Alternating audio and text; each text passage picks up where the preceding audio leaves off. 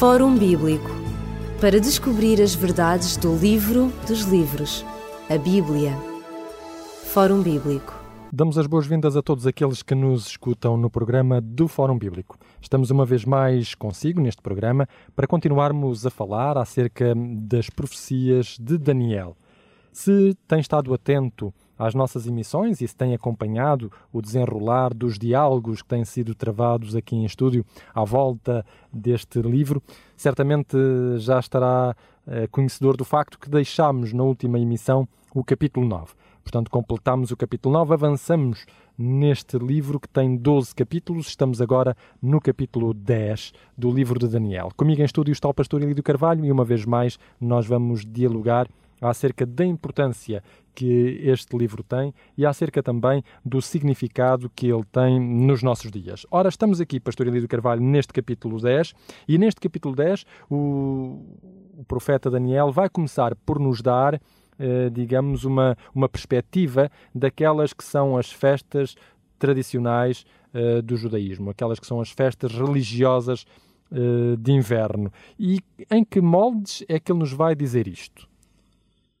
No calendário judaico havia, uh, havia existiam sete festas anuais e elas eram uh, Páscoa, eram portanto os pães ázimos e logo a seguir as primícias.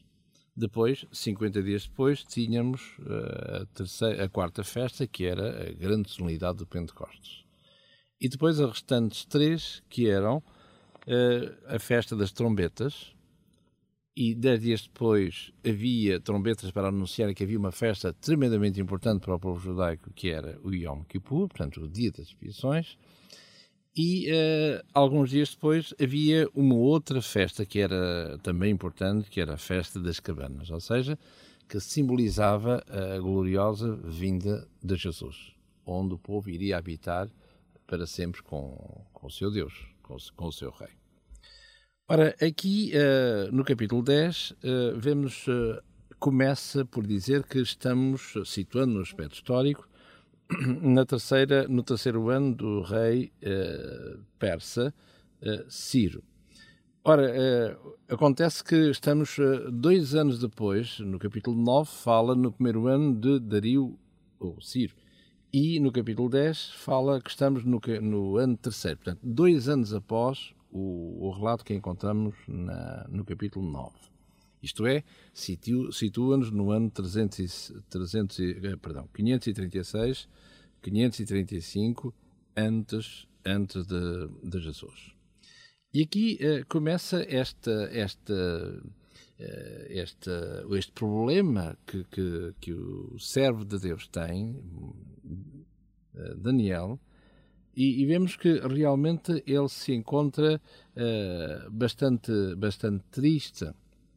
Como diz aqui no verso 2, naqueles dias eu, Daniel, estive triste por, por três uh, semanas completas. E ele vai dizer no verso 3, no final do verso 3, ele precisa uh, e diz que para se cumpram as três semanas de dias. Portanto, para vermos que não há nada de, de, de, profético, ou seja, de simbólico, para não dizermos que um dia como um ano, um ano tem uh, tantos dias, logo tantos anos. Assim, ele diz claramente que uh, cumpram-se as três semanas de dias. Aqui na, na, nossa tradução, na minha pelo menos, não tem a palavra dias, mas no original encontra-se três semanas de, de dias.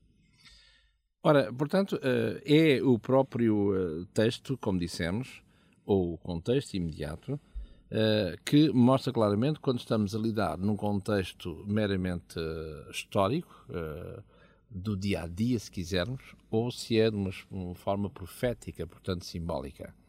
E, e isso acontece várias vezes ao longo, ou aconteceu várias vezes ao longo da, do texto do profeta, do profeta Daniel. E qual é a razão desta tristeza deste, hum, do profeta Daniel?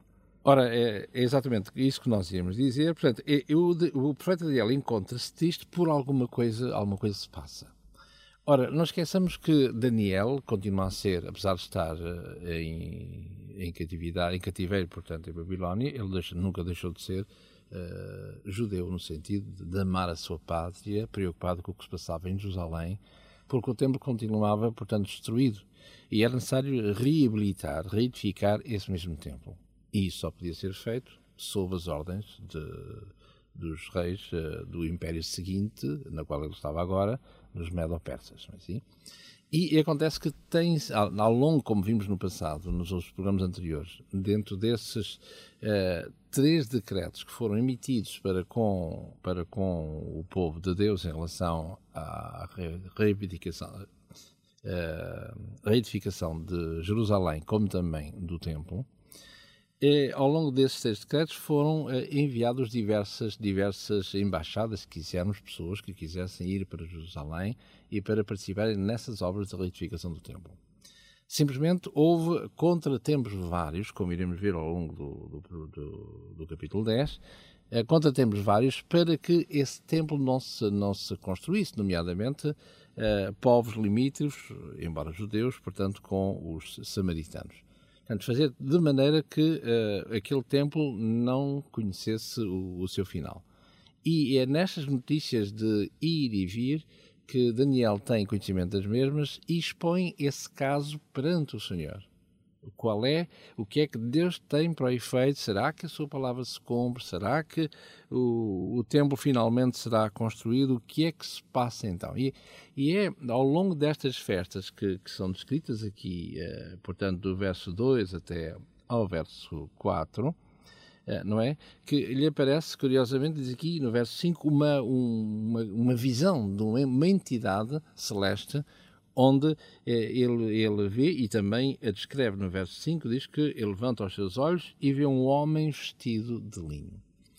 Ora, eh, este homem, eh, pelo, pelo seu aspecto, não é assim que, que, que, é mencionado, que é descrito no verso 5, os seus lombos cingidos com ouro fino do faz, o seu corpo era como turquesa, o seu rosto parecia um relâmpago, os seus olhos como tochas de fogo, e os seus braços e os seus pés como cor de bronze uh, assacalado, e a voz e as suas palavras como a voz de uma grande multidão. Portanto, esta personagem que aqui encontramos, ela não é outra por comparação dos textos. Se virmos, por exemplo, no livro do Apocalipse, no capítulo 1, e a partir do verso 13 ao verso 15, por exemplo, vemos que é a descrição precisa de, de Jesus. É? E isto é interessante, não é? Porque normalmente as pessoas pensam que Jesus Cristo aparece apenas no, no Novo Testamento, uh, relatado no Novo Testamento, e na verdade nós temos aqui uma descrição idêntica, como acabou de referir, à de Apocalipse, mas já do Jesus Cristo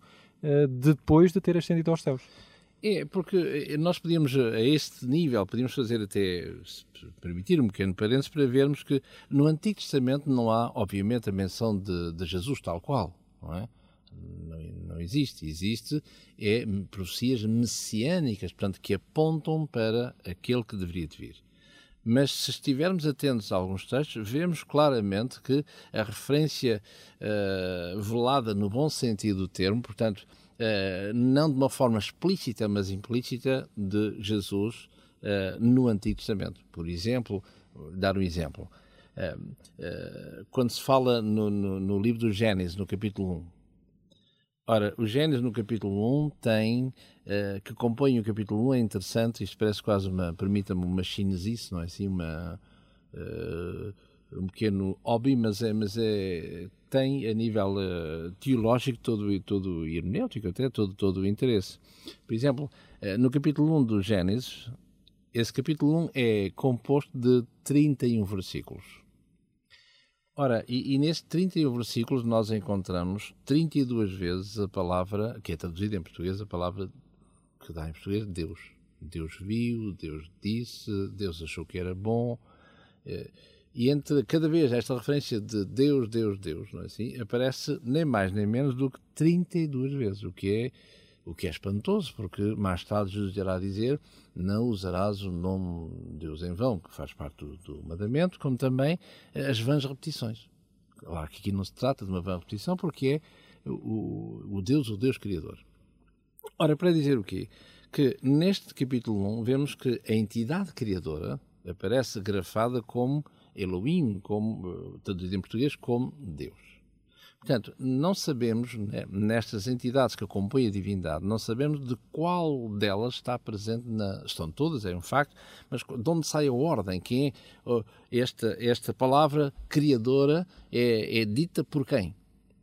Ora, e à luz dos Evangelhos, não é assim? nomeadamente do Evangelho de João, no capítulo 1 e do verso 1 ao verso 3, vemos claramente que a entidade criadora das pessoas que compõem esta entidade celeste, plural, portanto, é o próprio Jesus. Como mais tarde também o próprio uh, Paulo, não é assim? Uh, na sua carta aos Colossenses, capítulo 1, verso 15 ao verso 16 e 17, ele vai dizer que, que é Jesus, não é assim? Portanto, sem o, antigo, o Novo Testamento, não sabemos quem é que é o, o elemento criador. Mas o facto é que com o Novo Testamento sabemos claramente quem corresponde aqui. Ora, Uh, aqui é, é, a mesma coisa. Ao falarmos do, deste, desta entidade, não é? Vemos que há este, este, este homem, verso 5, capítulo 10, portanto, Daniel, verso 5, este homem vestido linho, quem é? Ora, se nós lermos, uh, por exemplo, aqui uh, no, no, no, livro do Levítico, no capítulo 16, que fala numa que mostra claramente numa, no início de uma festa tudo aquilo que devia ser feito nessa festa, que é o dia das expiações. Aqui no, no Levítico, no capítulo 16, por exemplo, nós vemos uh, esta a maneira como o sumo sacerdote se deveria vestir para aquela ocasião. Ora, uh, o sumo sacerdote, o sacerdote tinha diversos, tinha vários trajes, assim, uh, e, uh, e este era um traje diferente. Vemos aqui no capítulo 16 do livro de, de, de Levítico, no verso 4. Vestirá ele uma túnica santa de linho, terá ceroulas de linho sobre a sua carne, cingir-se-á com cinto de linho, cobrirá uma mita de linho, e os seus vestidos são, são vestidos santos a ver? Portanto, o que é que nós vemos aqui? Vemos que para esta cerimónia que se aproximava, que era o dia das expiações, uh, as vestes talares do sacerdote era unicamente de linho dos pés à cabeça. Ora, portanto, quer dizer que estamos uh, diante de uma, de uma personagem que se identifica como sacerdote, o sumo sacerdote, segundo a ordem de Melquisedeque, mais tarde o autor da Carta aos Hebreus, no capítulo 11, uh, uh, no capítulo 7, 8 e 9, vai mostrar que, afinal, esse alguém é uh, um sumo sacerdote, que é, obviamente, que é Jesus. Assim? Uh, portanto, e, e, aqui nós vemos que toda a tipologia do verso 5 e no verso 6 mostra, claro, inequivocamente que é eh, a personagem que ali está mencionada é de uma forma uh, inequívoca, é, implícita, é Jesus, não é? Não é assim? implícita é, é Jesus. Podíamos ver também, uh, noutro exemplo, uh, no Antigo Testamento encontramos uh, outro aspecto muito interessante que é o anjo do Senhor. E o anjo do Senhor, se realmente ele é Jesus, pois bem, mas Jesus é um anjo. o que é que se passa aqui? Será que é um anjo, mas não é um anjo? O anjo não tem direito à adoração, Jesus tem. E se tivéssemos dúvidas, dúvidas bastaria ler na primeira, o capítulo do, do, da Carta aos Hebreus, não é? a partir do, do, verso 10 em diante, onde nós vemos que não tem, não tem nada a ver com Jesus e com os anjos. Não é? Mas o facto é que no Antigo Testamento esta entidade, que também é, é, é, explícita, mas implicitamente falando de Jesus, não aparece também, obviamente, com, com o nome de Jesus, mas aparece com o nome de anjo do Senhor. Por exemplo, se nós lermos aqui no livro do Gênesis, no livro do Gênesis, no capítulo 16, fala-nos aqui uh, de, uma, de um episódio com passado na casa de, do patriarca Abrão.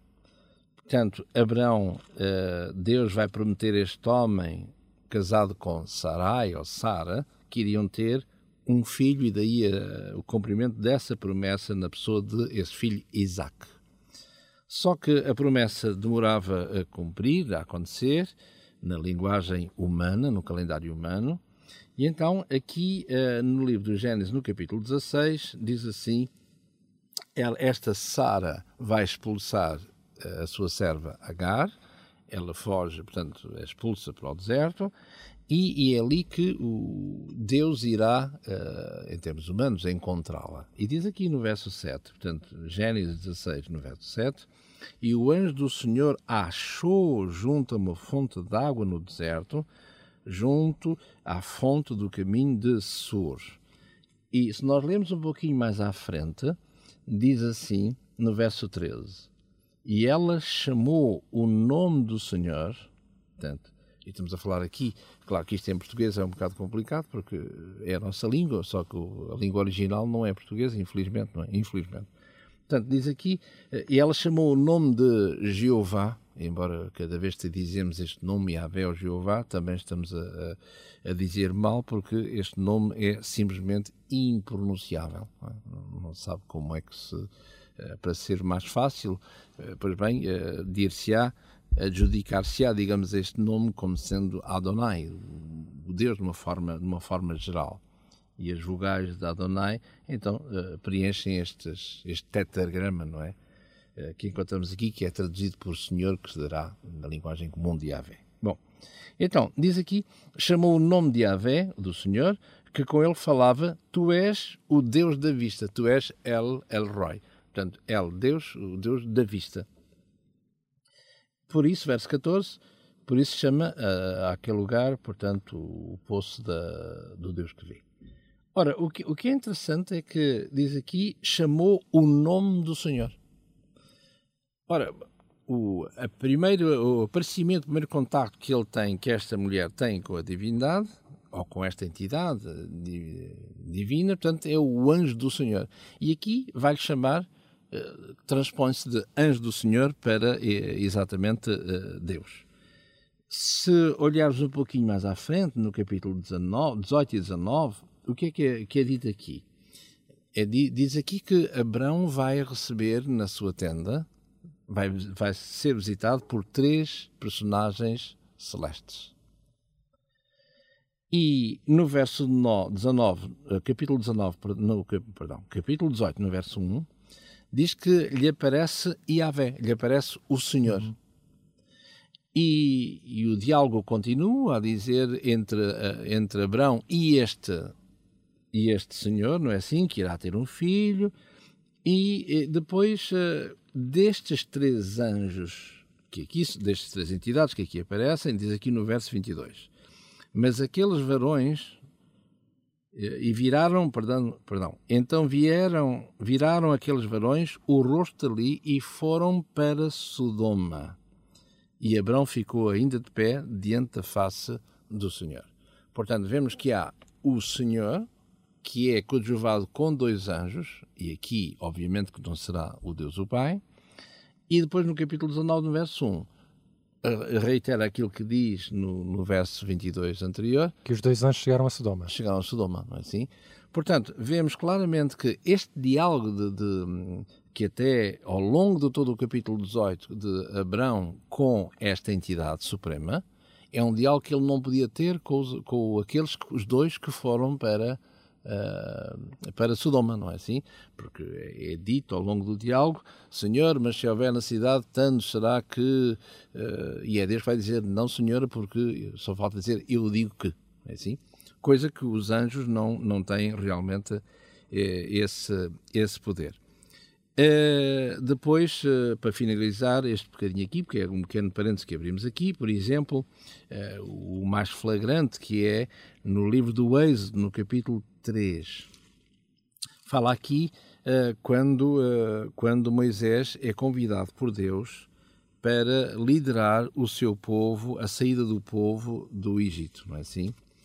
E, e, e nesta altura, eh, Deus vai aparecer uh, a Moisés para lhe comissionar, dar-lhe essa, esta, esta missão.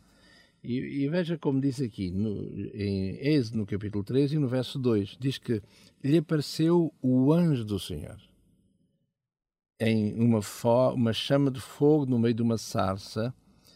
E depois diz aqui no verso 5 e, e, essa voz da sarça para Moisés disse: Não te chegues para cá, tira os teus sapatos porque, e os teus pés, porque o lugar onde tu estás é a Terra Santa. Verso 6: E disse mais: Eu sou o Deus do teu pai, o Deus de Abraão, o Deus de Isaac o Deus de Jacó. Uh, e depois uh, continua, não é assim? Moisés encobriu o seu rosto porque meu olhar para Deus. Uh, se olharmos mais à frente, diz aqui no verso 13: Pois bem, era necessário que ele pudesse, quando chegasse aos seus irmãos, não é assim? E a quem ter uma carta credencial para apresentar, uh, eu venho da parte de quem? E ele diz aqui no verso 14, o célebre verso 14, e disse Deus a Moisés: Eu sou o que sou, e este é que me envia, uh, me envia a vós. Portanto, se uh, quando nós olhamos para tudo isto, quem é realmente este anjo de Yahvé ou de Jeová ou anjo do Senhor? Não é assim? Vemos que não é outra entidade, sabemos perfeitamente que não é Deus o Pai, o Todo-Poderoso, como podemos dizer, para claro. haver esta dicotomia, mas é alguém uh, que uh, partilha uh, de todas as prerrogativas que o Pai partilha, ou seja, da divindade. E esse alguém, obviamente, eh, implicitamente é, é, é, Jesus. É Jesus Cristo. Nós continuaremos a falar deste capítulo 10 no próximo programa.